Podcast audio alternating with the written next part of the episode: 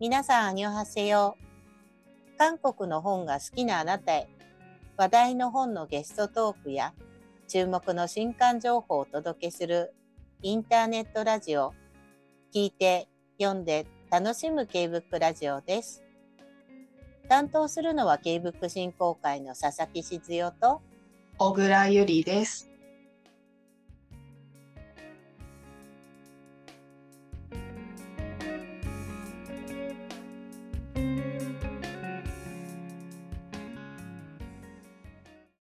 思った以上に暑かった9月ももう終わりですね。9月29日の配信は、全国の書店の皆さんに好きな K-BOOK、おすすめの K-BOOK をお聞きするコーナー、私、これ押してますをお届けします。9月のゲストは、名古屋市の当店ブックストアの店主、小賀志保子さんにお越しいただきました。小川さん、ようこそお越しくださいました。本日はよろしくお願いします。よろしくお願いします。はい。あのー、ね、当店ブックストアさんには2021年の K ブックフェスティバルのフェアから参加いただいてきてるんですけど、実は今回初めて今日お話をさせていただくということになりました。はい、なんかお互いにまだちょっと緊張してますけど、よろしくお願いします。よろしくお願いします。はいそこで、まずは、あの、お店のご紹介いただきたいと思いますので、当店ブックストアさんの紹介、紹介や、それから古賀さんご自身のご紹介などをしていきたいと思いますので、まずは、じゃあ、古賀さんご自身自己紹介いただいてもよろしいですか？はい。本日はよろしくお願いします。えー、当店ブックストアのお店やってます、古賀志保子と申します。えっと、お店自体は2021年の1月からやってまして、もうすぐ3年帰れるかなっていう形です。はい、私自身はもともとはあの最初は出版取り次ぎで働いてまして、うん、そこからあの東京の方に上京転職上京して、はい、お店あのいろんなカフェのとコラボしてブックカフェ作ったりとか、えー、はい、そういったお仕事も重ねて、うん、そこから独立してちょうどもうコロナのタイミングぐらいはい、あの地元が愛知県なので、ええ、小屋市の隣の市なんですけど、うん、まあ、地元に戻るのと同時に、うん、はい、あのお店をオープンすることになりました。思ったより物件が早く見つかって、ええ、あのそんなに貯金もある中の オープンではなかったんですけど、なんとかやれております。あ、そうでしたか。はい、えー、けどね、そういう意味では、うん、コロナ禍でのあの決断っていうのもね、大きかったと思うんですけれども、2021年の1月だとまだいろんなことが自由にできない時期ですよね。そうですね。ななのであの、クラウドファンディングでも資金調達したんですけど、はい、その中のリターンのオープニングイベントとかは、あのやっぱり延期せざるを得なくて、はい、そうでしたか。ね。2021年の1月にではオープンしていただいて、オープンされて、それで、あの、その年にはもうフェスティバルのフェアに参加いただいたっていう思うと、なんかすごく嬉しいですね。ありがたいです。ありがとうございます。こちらとしても、すごく勉強にもなりますので。ああ、そうですか。そう言っていただけて嬉しいです。ちなみに、古賀さんは、まあ、今のお話を伺うと、まあ、割とずっとまあ本に関わるお仕事をされてきたようなんですけど、あの、なんかこう、今回 K-BOOK のことでお話を伺うということもあって、本以外のことで何か韓国コンテンツでお好きなものとかあったりされるんですか？そうですね。あの、卒業旅行でも昔、10年くらい前なんですけど、えー、行きました、韓国は。ああ、そうでしたか。はい。で、なんか最近は本読んだりドラマ見たりする中で、うん、やっぱ韓国の食べ物はすごく気になる。お 食の方が。食がキムチすごい好きでええ、であとはそのサムゲタンとかもすごいもともと体温めるあの旅行行った時もすごい寒い時に行っちゃって、ええ、かなりこう足の先の 全くがないぐらい冷えてて、ええ、その時に飲んだスープがすごい美味しかった印象があります。そうなんですね。うん、あの、なんかやっぱりちょっと緯度が高い分、韓国ってやっぱり思ってる以上に寒い時だと本当に寒さが違いますよね。どうやって室内入ろうみたいな そうですね。あ、やっぱりそういうのをこの体験すると、あの辛い料理がなんか理にかなってるなってうんいつもするんですけど。そうですね。そうです。けども、えっと、ね、古賀さんの年代だともう、割と身近に韓国のものがそういう意味ではあった世代かもしれないですね。そうですね。化粧品とかも割と、うん。うん、近いところにあったりとか、ドラマ。ももうなんか好きな子は周りにすごい多くて、はい。私もちょうどお店を開業する前えにすごい時間がある時があって、え、ですよね、コロナがね、あって。同じ愛の不時着を 見て、はい。あの、尺が長いのその時に知ったんですけど、ドラマの。でも結構本当すぐ見終わって、ええ。ドハマりしてましたね、その時は。そうですね。もうやっぱりもうこのところコロナの時代を超えてきた皆さんにとってはやっぱり愛の不時着の威力は大きいなといつもお話を聞くたびに思うところです。あ、そうですか。はい。そして、まあ、2021年の1月にオオープンした当店ブックストアさんのお店について、じゃあ紹介していただけますか？はい。えっと、当店ブックストアでちょっと変わった名前、はい。あの割と玄関のあの窓にロゴも大きく書いてあるんですけど、読めない人とかも多いんですが、あの、句読点って、あの、句読点、点と丸、日本語の句読点の当点から由来していて。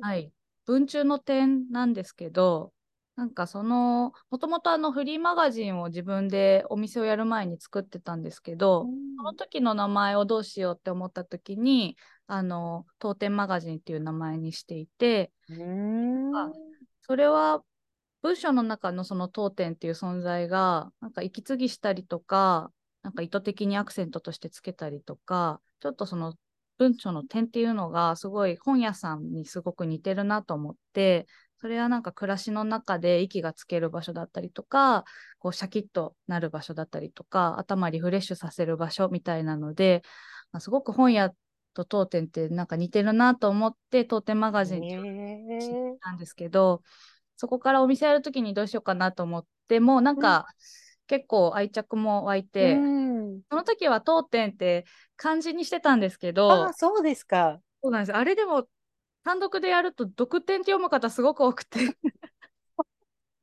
そうだったんですね。そしたらもうローマ字にしておこうかと思って、そうそれで当店ブックストアという名前に。そこからの当店さんだったんですね。なんです。なので、結構まあ街の中の憩いの場というか、あの一息つける場所にしたいなっていう思いはすごくあるので、品揃えもあの割と広く、うん。子供から大人まで楽しめるような売り場になるといいなと思って、はい、雑誌も入れてますし、コミックとか絵本とか、はい、いろいろへ広く選書できるように心がけた売り場作りをしています。あとは、あの、2階建てなので、えあのえ先にギャラリーとカフェのテーブルのスペースはいがあって、あの、それこそ本買って、どあとコーヒーと一緒に、ええあの、1階でくつろぐみたいなこともできるようにしてます。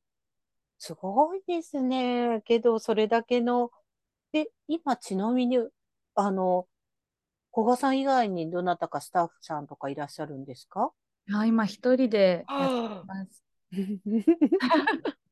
え、じゃあ、いいや、なぜかっていうと、その空間だけでもね、1階と2階があるっていうのは大変だなとは思うんですけど、うん。まあ、ご自身で回せる範囲でってある意味ではうん。やっている状態っていう感じですかね。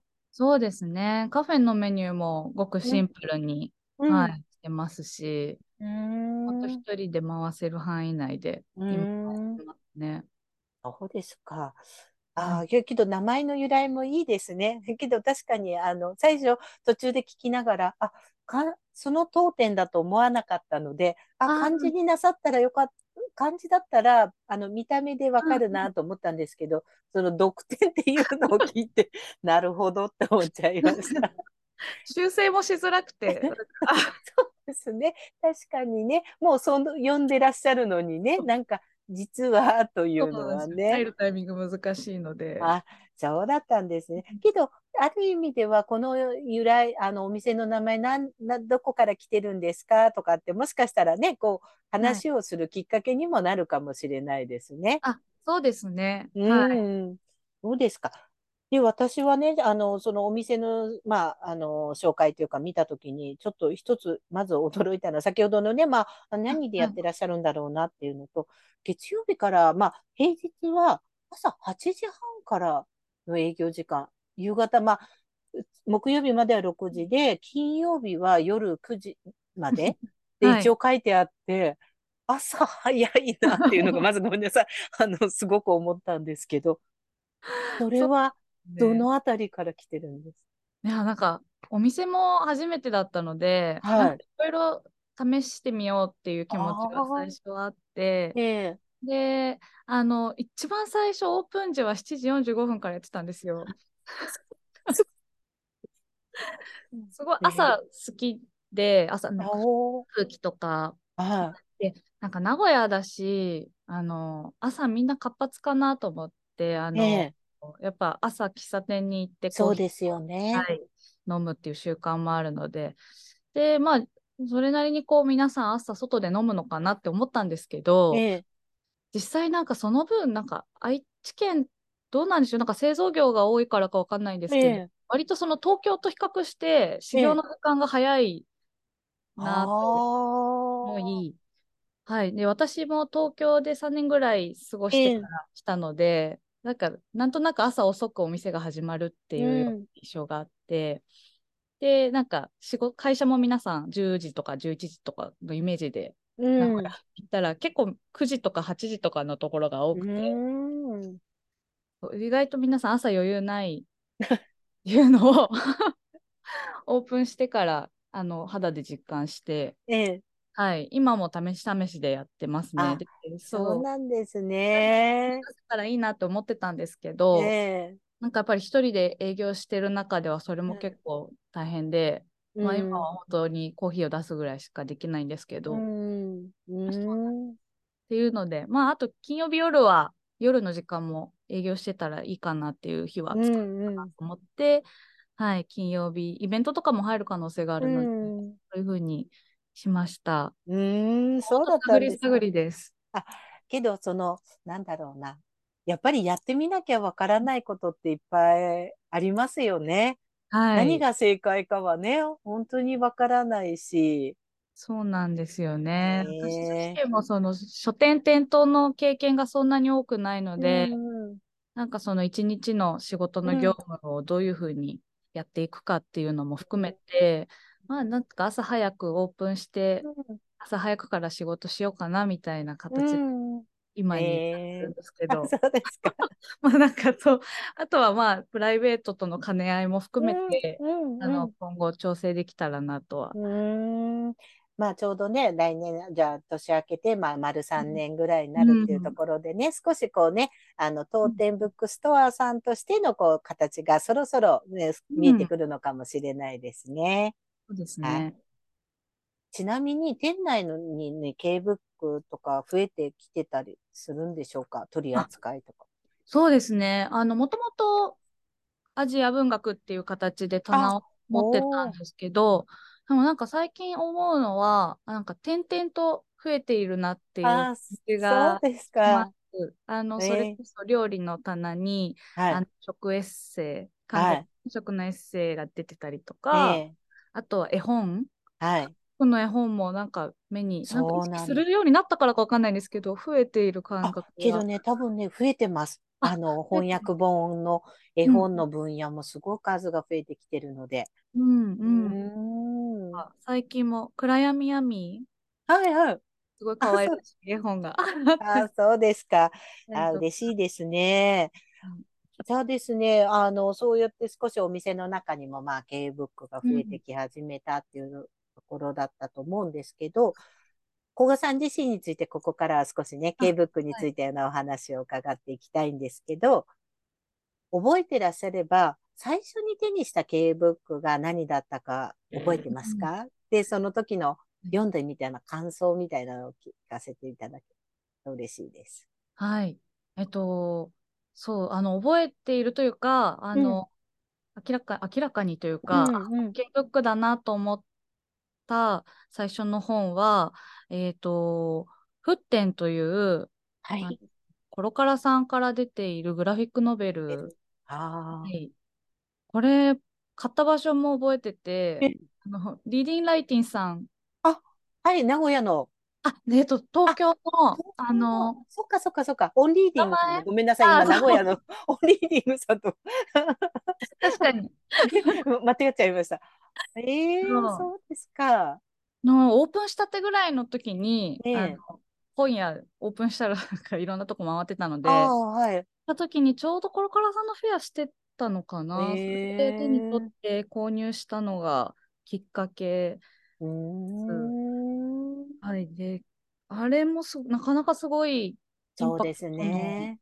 ある、はい、本で、あのあれですよね、1980年代はいあ、そうですね韓。国の、はい、あの公衆事件を起点にして、えー韓国の軍軍事え独裁から、そうですね。そこから民主化の動きが高まっているあたりの、はい、うん学生たちのお話だったりするところですね。はい、なんかその,、ええその時、はい、韓国の民主化のその歴史みたいなものも、うん。あの詳しく知らなかったので、うん。自体にも衝撃を受けましたし、うん。あとは、その社会とそういった個人の関係性、すごいはい。個人の話もすごいええ。出ますよね。なんか私もちょっと最近読み直したんですけど、うん。ヨンホっていう主人公うん。とその家族、お父さんお母さんとうんお姉さんのその心情の変化みたいなのと、うん。あとその社会全体の一人一人の意識が変わっていって、初めてその民主化の動きがすごく効果的に出るっていうような、最後の盛り上がりもすごかったんですけど、そうなんかそこの社会と個人っていう関係性を描くっていうそういった漫画自身自体をあんまりその日本の漫画で読んだことが私自身はなくて、うんはい、すごいなと思っ韓国の漫画すごいなと思ったのが、はい、その時に思いました。そうですよね。はい。私も多分グラフィックノベルとして韓国の、まあ、私も日本語訳のものを読むので、あの、はい、読んだ時にやっぱり初めての作品、グラフィックノベルでは初めての作品だった気がするので、あやっぱり衝撃でした。そうですよね。うん、こういう形で、あの、まあ、時代のいろいろな出来事を、こう、伝えてくれるものがあるんだっていう、ね、驚きというか、はですよね。あ、そうでしたか。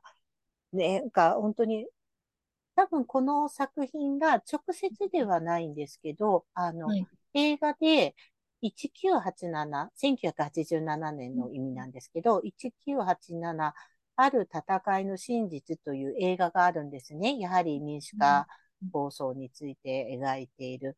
多分このあの作品の監督さんもこの沸点の作品自体をあ読まれてたとかっていううん。お話を聞いた気がしますので、えうーん、あの、ぜひね、映画もね、見てみられるといいですよ。すごくリンクする部分もあるので、ちょう、ど扱っている内容自体が、うん映えー画も非常に話題になった作品でしたし、あの、えっ、と、公衆事件について言うと、その前に出た、あの、タクシー運転手という映画が公衆事件をすごく扱っている映画で大人気だったんですけど、なんかその映画とこの1987をこうん。う映画としても2つ続けて見ていただくと、なんとなくその沸点からつながる、やはりその民主、韓国の民主化運動の時代がわかるかなっていう気はするの。機会があればぜひおすすめです。はいです。なんかその「沸点」っていうタイトルもすごい、そうですよね。うん、うん。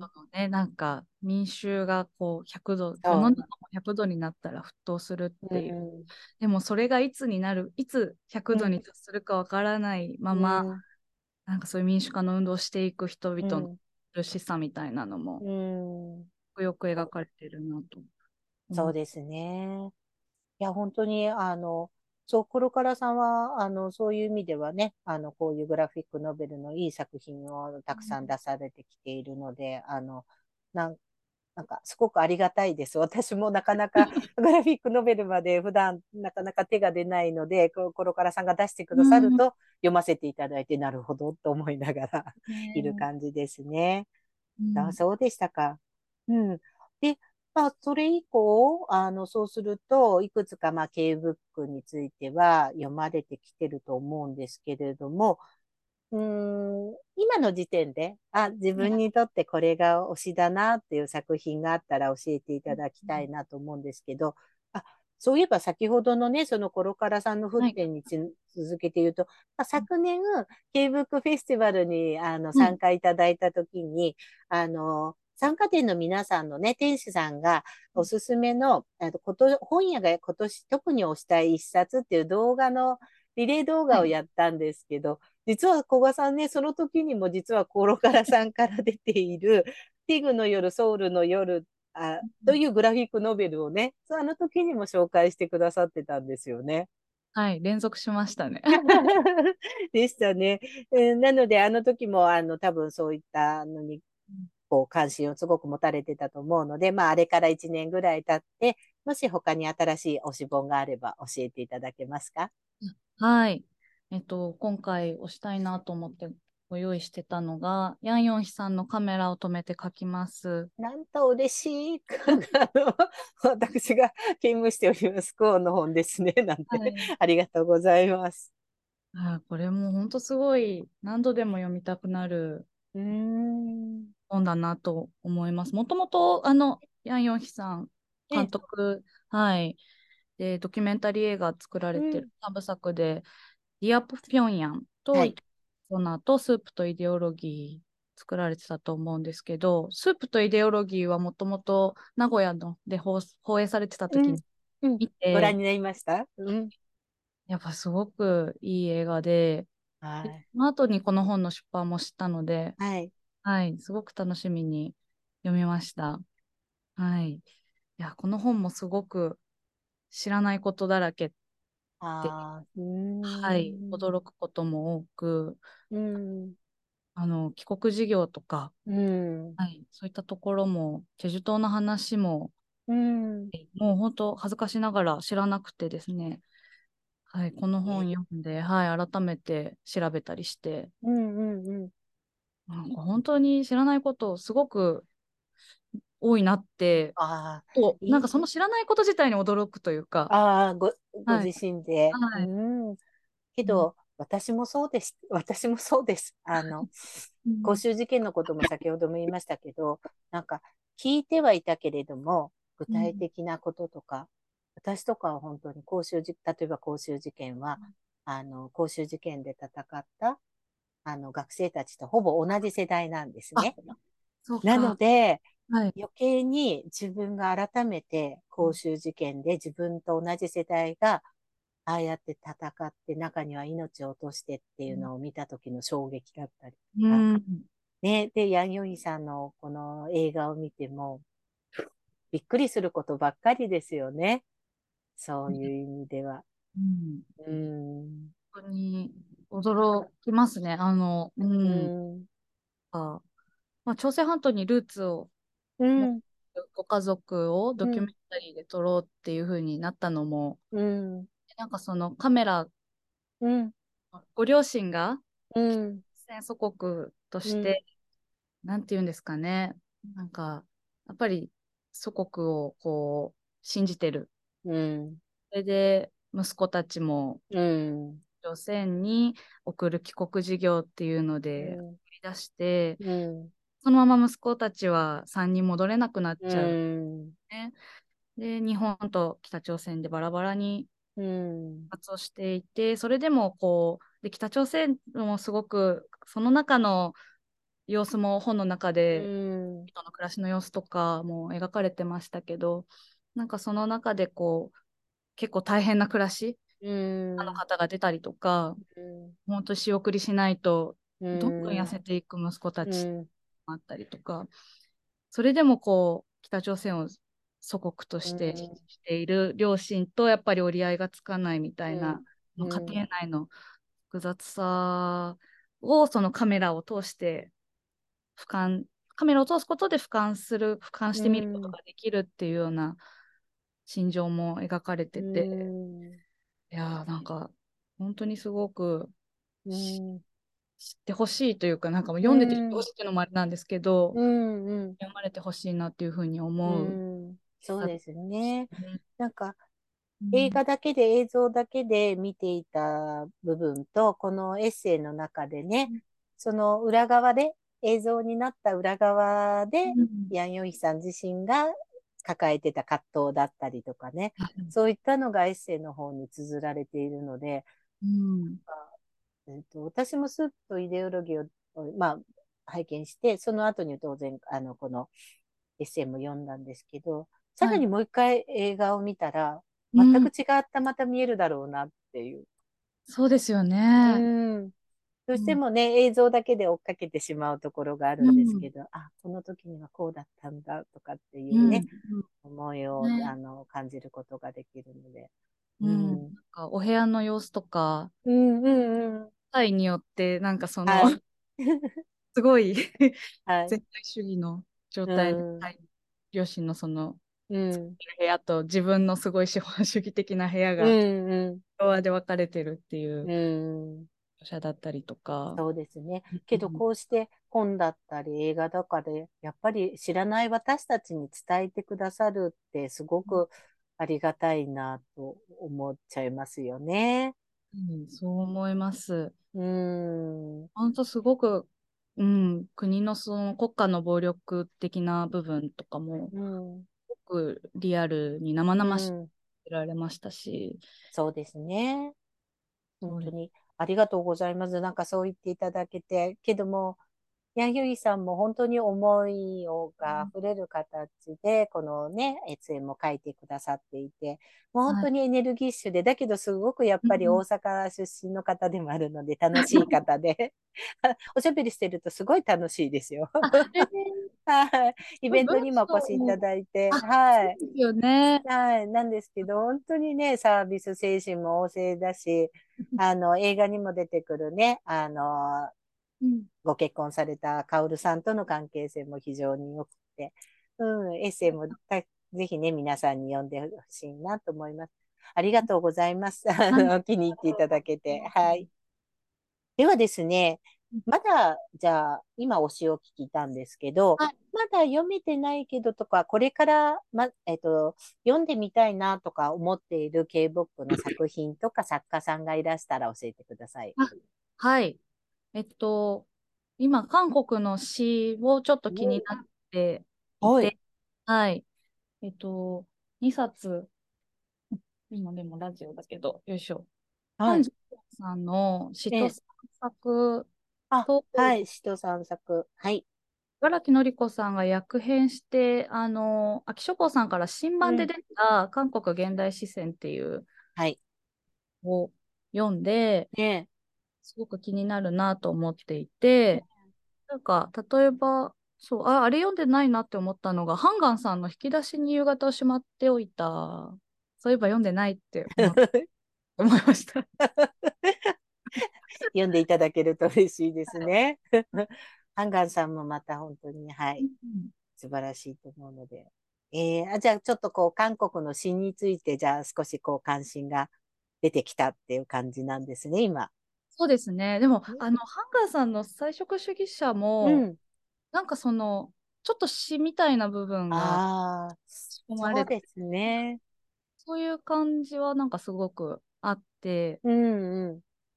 それはちょっと通じてるなって思うんですけど、うん。でもその繁盛門さんの詩と散策は、これは詩集ではないんですけど、はい。新の繁盛門さんが、あの、散策、散歩しながら、あの、好きな詩の一節とかを、うん。はいあの抜き出して、うん。エッセイなんですけど、うんうんまだ、なんか調べてみたら、まだハン・ジョンウォンさんの詩集は、出版はそうさですね。うんはい。はい、なので、出たらすごく楽しみだなと。けど、その作品すごく評判が高いので、もしかしたら本当にエッセイから始まって、今度そうね、どこかが詩集とか出されるかもしれないですよね。ですよね。うん。日本の詩だと金子みすずさんの詩がされて、うん、ああ。ええ。ー、いや、やっぱり今本当に少しずつその、えっ、ー、と、まあ小説から始まった、こう、まあちょっと K ブックの人気、小説から始まってエッセイあって、で、まあ自己啓発系のものとかなんですけど、今、まあ本当にまたちょっと韓国の詩というところがね、注目され始めているので、うん、少しいろんなところから刺繍が出たりも多分これからしてくると思うので、ぜひ、はい、今日あの気にしていただけると嬉しいかなと思います。そうなんですね。なんか、うん、茨城のりこさんの本の中でも、うん、これはもう本当結構昔の本で、ええ、90年代の韓国の本屋さんで、うん、すごい若者が刺繍を刺繍の棚の前で貪るように読んで、うんうんうん、ですごい詩の棚も日本より大きいって書いてあったんですけど、今もそんな感じそうですね。なんか私もこうやって韓国のこう本のところ世界に入って一番最初に驚いてみんなが本当に韓国の詩ってすごく身近に韓国の人たちは持っていて、うん、なのでなんか至るところに詩がこう書かれてたりとか、いわゆる地下鉄のドアの、あの、いわゆるこう、なんていうんですかね、えっ、ー、と、ホームにあるホームドアってありますよね。あの、車両の前にある。そこにこうちょっと詩が、一節が書かれてたりとか、バス停の、あの、バス停のこう、なんていうか、仕切りのところにこうちょっと書かれてたりみたいな感じで。で、多分みんな好きな詩人とか、あの、こう、空で言える、暗唱できる詩の一つはあるみたいな感じで、で、前に、あの、翻訳家のキム・フナさん、韓国の方ですけど、キム・フナさんとお話ししてた時に、学生の頃に友達に送るのによく詩集を送ってたって。えー、えー、ですよね。私、船さんとかと同じ世代なんですけど、え、刺繍を送るっていう、そんな、あの、おしゃれなというか、あの、あるんですかって言ったら、うん、刺繍はね、そんなに高くもなかったから、あの、金額も、そあの割とこう、リーズナブルで、こう、お友達に気軽に送る一冊としては、すごくよくって、うん、から、すごく身近なんだと思います。そうなんですね。うん。自分で詩を作ったりとかもあの、なので、うんと、韓国に、まあ特にチェッコリとか、クオンでお仕事をしてから、こう、えっ、ー、と、行って、一番最初に驚いたのは、詩人ですって名乗る方といっぱい会うっていうことでした。すごい。はい。そう、だからやっぱりご自身で詩を書いてるとか、そういう人が結構いらっしゃるんだなっていうところで、身近だと思いますし、まあもちろんクオンでもあの出版しますし、あの、いろんなところからこれから少し詩がブームになるかなと思います。えー、まあ、はい。短歌が結構今ブームそうなんです。同じで。で、うん、うちの代表の勤務に韓国は詩がすごくみんな好きで愛されてるわよねって言うと、キムは、え、日本もすごいじゃないって言うんですよ。え、どこが？って言ったえ、だって短歌とか俳句の、あの、が新聞にコーナーがあったり、テレビで番組があるのはすごいよって言われて、あ、なるほど、定型詩と三分詩の違いだけれども、自由詩。日本人もものすごく詩を愛してると思うよって言われて。なるほど。はい。だから多分ね、通じるところがあると思いますし、ちょっとじゃあ前予告で言っておくと、K-BOOK フェスティバルでも韓国の詩人の人たちに出ていただいて、一緒に韓国の詩を楽しむコーナーを、あの、イベントを企画してますので、ですね。ぜひ楽しみにしてください。はい。はい。ありがとうございます。ではですね、あ、何か、じゃあ、ちょっと最後に、あの、当店ブックスストアさんからのお知らせとかお聞きするんですが、何かその前に、古賀さんから何か聞いておきたいこととかありますか？大丈夫ですか？そしたら、あの、韓国の本屋さんの話少し聞きたいので、あのーこの間、ええカブックスの宮川真紀さん、はい。はい、トークイベントをしたときに、うんあのー韓国の本屋さんの、あの、あ本屋さんと本のうん想定が、なんかすごいかっこいいのが多いっていう話を ああ、そうですか。そう思います？はい。で、なんかやっぱりその、その時話してたのが、あの本のカバうんー、あ帯とかがなかったりとか、うん。まあ、その返品制度っていうのがあるから、通常、うあの本をなかなるべく傷つけないように、あの輸送の時に、うん。なのでこうカバーがうん。ついてるけど、うん。結構さそのままハードカバーでドンってういうかん。多いからデザイン性もすごい遊べるみたいな、うん。なのかなっていう話をして。る。うんうんうん。ああ、そうですよね。なんか、あの、ね、私が、おあの、兼務しているチェッコリのお店の中にいらっしゃった方も、まず想定見てみんな可愛いとか、素はい。敵って言ってくださって、で、なんか、ある、えっと、に3年前、4年前にもなるかと思うんですけど、オンラインで、あの、えっと、韓国の出版評論家のチョン・スさんっていう方に、うん。あの、ちょっといろいろ韓国の出版事情を話していただいたときに、やっぱり質問が出たんですよ。韓国の本の想定可愛いですよねって、なんでですかっていう質問が、あの、はい。参加者から出てた。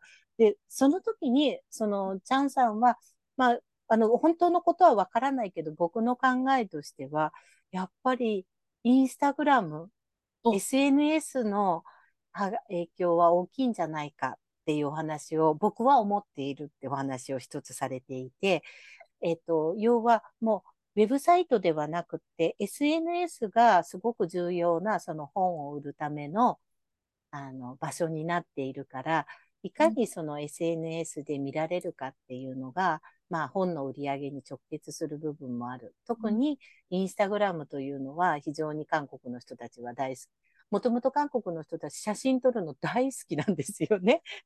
なので、インスタとのこう相性が良くて、うんで、そうすると出版社もそのインスタグラムとかにあの本を紹介するのに載っけるときに、知らず知らずのうちにやはりそういう世界の中で映えるものうん。というのがみんなの意識の中に自然にこう刷り込まれ始めて、デザイン性がそのちょっとポップでっていう風な感じになってきたのではないかと僕は思うよっておっしゃっていて、うんああ、なんかそういうのは一つうん。あるのかなって。あと、文庫本っていうあの仕組みはないので、基本的には。うん、なので、やっぱりあの大きい、まあ、いわゆる単行本サイズ、サイズもいろいろですし、ね、あの、なので、そういう意味で遊べるところが多いっていうのもあるんですけど、うん、っておっしゃってまし確かにあの韓国の本屋さんをうんたまにフォローするんですけた。ど、うん、うん。なんかフォロワー数がやっぱ日本桁違いですよね。人とそう桁違いでそれは確かに通じるところありますね。なんか、あの、なので、すごくみんな SNS、特にまあインスタとかで、で、いろんなことを調べる。ああの、もうハッシュタグで検索をして、おみ、えっと、グルメのお店もそうだし、本もそこで調べていくので、ということはそこで印象的なものっていうのが次第に求められてるっていうのがうんあるんじゃないでしょうかって言われたのは、それが、あのね、まあ、その方はそう思うよってことだったんです。へそういうえところあるかなと思っているので。はい。かあのもう一個その、うん。そうするとそのコミックとかもあの、うん。どどうなんですか？結構ウェブコミックって韓国すごく強い、はい、ウェブトゥーンすごいですね。はいあるのでそうなんかまたあの今日紹介というか、うん。今日に出たグラフィックノベルとはなんか全然こう取り扱ってる出版社とかも全く違うような感じうでん、すかね、その売り場に並ぶものみたいなのそうも。ですね。ウェブトゥーンは本当にウェブの世界で、グラフィックノベルになると、やっぱり店頭に置かれてっていうところで少し違うとは思うんですけど、やっぱりグラフィックノベルも伸びてきているっていうのがあ資料に出てましたね。えーなんか、10年間ぐらいで取り扱い、まあ、もともとが2010年と2020年っていうのがあったんですけど、そこで、あの、販売量は7倍ぐらいに増えてる。えーあの、うん、それぐらいもともとがまだまだ少なかったところに、なので、まあ、Webtoon とかっていうね、ウェブマガジンの、あ、ウェブの漫画の世界が広がってるのも合わせて、なんかグラフィックノベルも、こう、どんどんか拡大してるっていうのが。へえー。なので、これからもいい作品がきっと日本にもいっぱい来ると思うので、またぜひご覧になってみてください。はい、楽しみです。はい、ありがとうございます。はい。では、最後になりますけど、直近で当店ブックストアさんでお知らせしたイベントなど、情報ありましたら教えてください。はい、ありがとうございます。あの、イベントのアーカイブのチケットの、あの、うんご案内で、あの、9月の18日にやったイベントなんですけど、はい安田なつきさんと、あの、あフォトグラファー、あフォトはい安田なつきさんと、フォトグラファーの高重大輔さんというのお二人でトークイベントをしていただいて、あの、そのタイトルがルーツをめぐる旅の続きで社会を見つめることと表現することっていうので、あの、国籍と一緒兄への手紙出されたと思うんですけど、その話を軸に、あの、うんトークイベントを開催しまして、それのアーカイブのチケット、字幕をつけてアーカイブ配信するので、まだおー今日が終わってないんですけど、現え在。えはい、あの、今後配信予定になっあの、販売予定になっていて、はい。はい、ぜひ、あの、興味ある方お聞きいただけたらなと思うのと、あの、当店であのメールマガジンもやってて、ええ復習火曜日に配信してるんですけど、はい。ご案内できると思いますので、ホームページからよかったら、あ、登録を。はい、はい。あ、じゃあ私も読ませていただきますね。ぜひ。はい。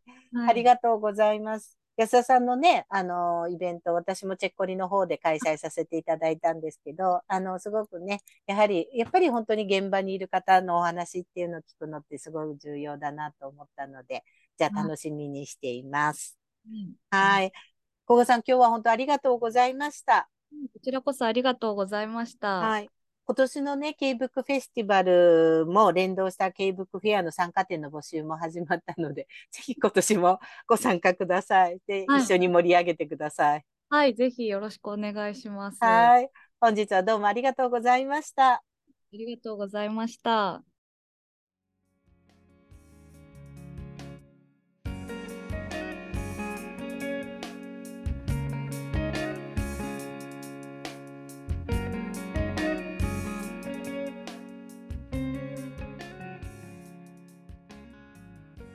自分のできる範囲で自分のできることから一歩一歩自分らしいお水作りをしている古賀さん、とても頼もしく感じました。そしてグラフィックノベルから K-BOOK に目を留めてくださったのも嬉しかったですね。やはり入り口はいろいろあるといいなと思いました。古賀さん、今年の K-BOOK フェアもよろしくお願いします。それでは今週の新刊とイベント情報を小倉さんから伝えてもらいましょう。小倉さんよろしくお願いします。はい。本日は5冊の新刊をご紹介します。まず1冊目は、クオンから9月30日に刊行される完全版土地18巻です。こちらはパク・キョンニ著、キム・ジョンチュル監修、吉川凪役です。著者のパク・キョンニは韓国の女性作家の草分け的存在。そんな彼女による大河小説土地は朝鮮王朝末期から日本による植民地支配を経て1945年の解放の日までを描いています。今回はその18巻が刊行されます。続いて2冊目は書士官官房から10月2日に刊行される小さな町です。こちらは孫母美町橋本地方役です。過去をすべて消しても生きていけるだろうか。幼い頃の記憶、死んだ兄、森の中に隠れて暮らす女性、いなくなった父、母の秘密、夫のスクラップブックと消えた女優、現在と過去が交錯し、思わぬ真実が立ち上がってくる。私だけが知らなかった私のもう一つの物語。3冊目はアチーブメント出版から10月3日に刊行される私書箱110号の郵便物です。こちらは、イ・ドウ著、佐藤結訳です。ドラマ原作として人気を博した天気が良ければ訪ねていきますのイ・ドウ待望の翻訳第2弾です。今作に登場するのは韓国らしい、でも韓国ドラマ的ではない主人公たち。ラジオ局を舞台に秋のソウルで不器用な恋が色づき始めます。4冊目は早川書房から10月4日に刊行される夜間旅行者です。こちらはユンゴウン著看板ファ役です。被災地をめぐるダークツアーを担当するヨナは自社企画の査定を命じられベトナムへ向かいます。企画は親身にかけ、ヨナは会社に打ち切りを提案しようとしますが、たまたまひき逃げ事件を目撃したことで、謎の一味に新たなダークツアーを捏造するよう脅迫されてしまいます。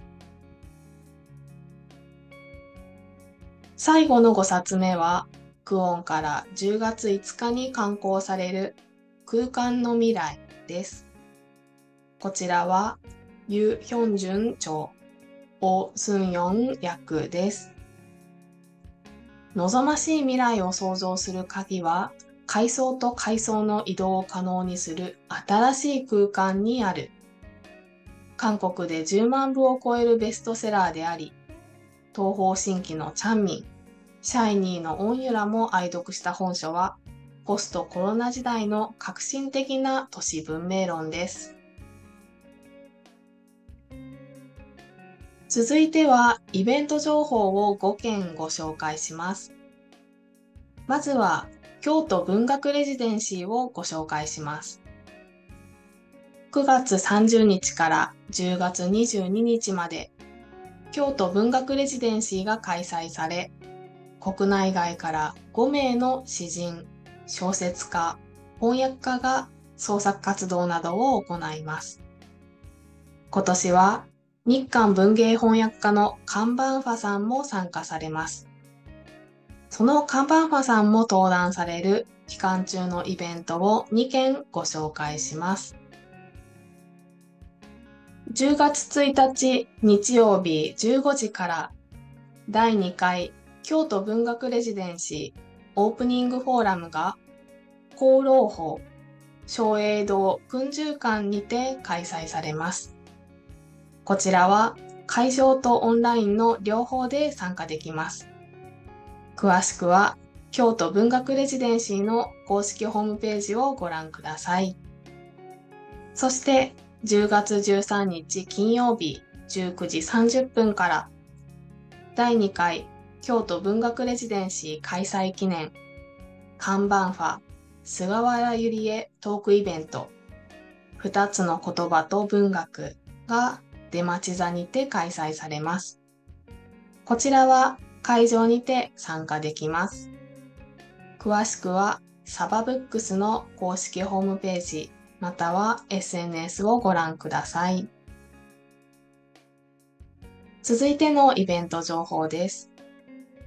10月5日木曜日19時から佐々木の部屋ボリューム32映画ライター佐藤優さんに聞く初の小説翻訳の喜びと発見の先に見えたものとはがチェッコリにて開催されます。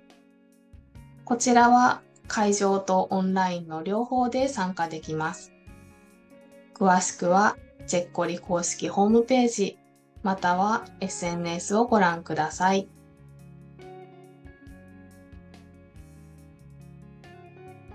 10月7日土曜日18時からヨーヨー社ブッククラブ第2回読書会が東京梅屋敷の書店ヨーヨー社にて開催されます。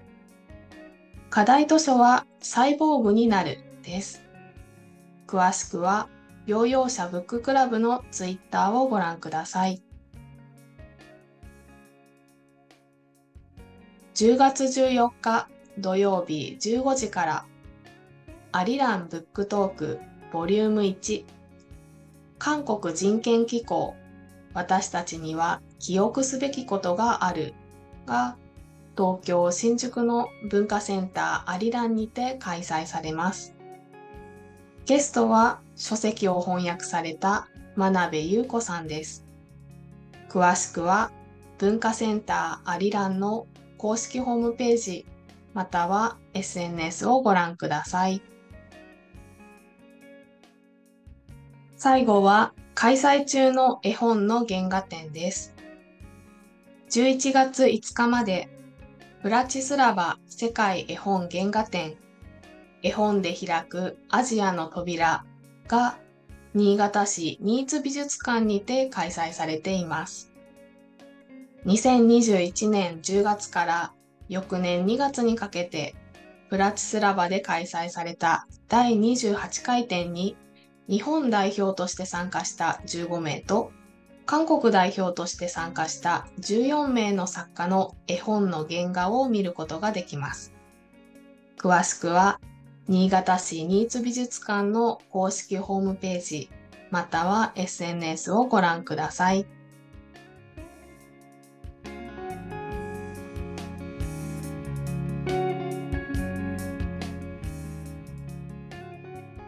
K-BOOK ラジオでは皆さんが読んだ韓国の本 K-BOOK の感想をお待ちしています。Twitter、X や Instagram、YouTube チャンネルのコメント欄にハッシュタグ K-BOOK ラジオをつけて感想や番組へのコメントをお寄せください。私、これ読みましたのコーナーで紹介させていただきます。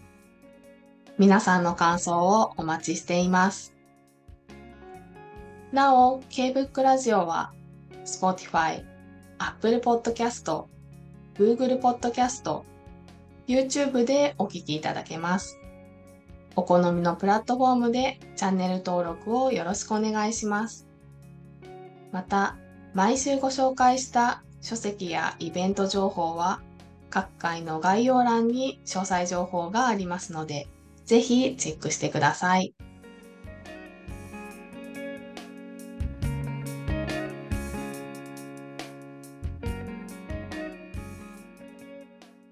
皆さん気になる本は見つかりましたか？やっと秋らしくなりましたね。いよいよ秋本番ということで新刊ラッシュが始まった気がします。秋の夜長を楽しむ一冊を探しに本屋さんに出かけてみてください。